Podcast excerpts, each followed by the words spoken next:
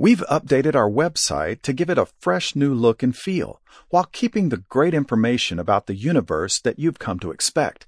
Check it out at stardate.org. Stardate, January 28th. Perhaps the most important number that astronomers need to know about a star is its distance. That allows them to calculate the star's true brightness, which helps them calculate the star's mass its stage in life, and much more.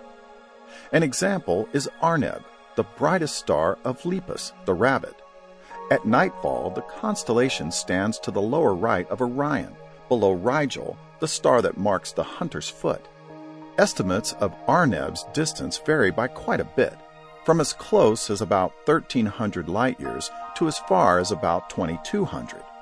Astronomers compare the star's distance to how bright it appears in our sky to determine its true brightness. At the lesser distance, the star would be more than three times fainter than at the greater distance.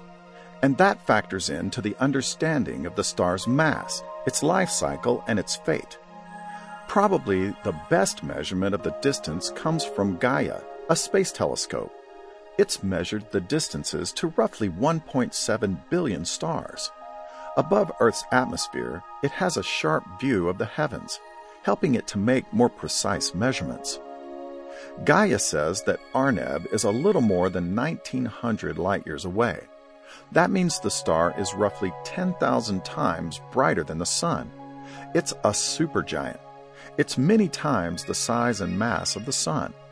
And it's nearing the end of its life, in the next million years or so, it's expected to explode as a supernova, giving Orion a real hotfoot.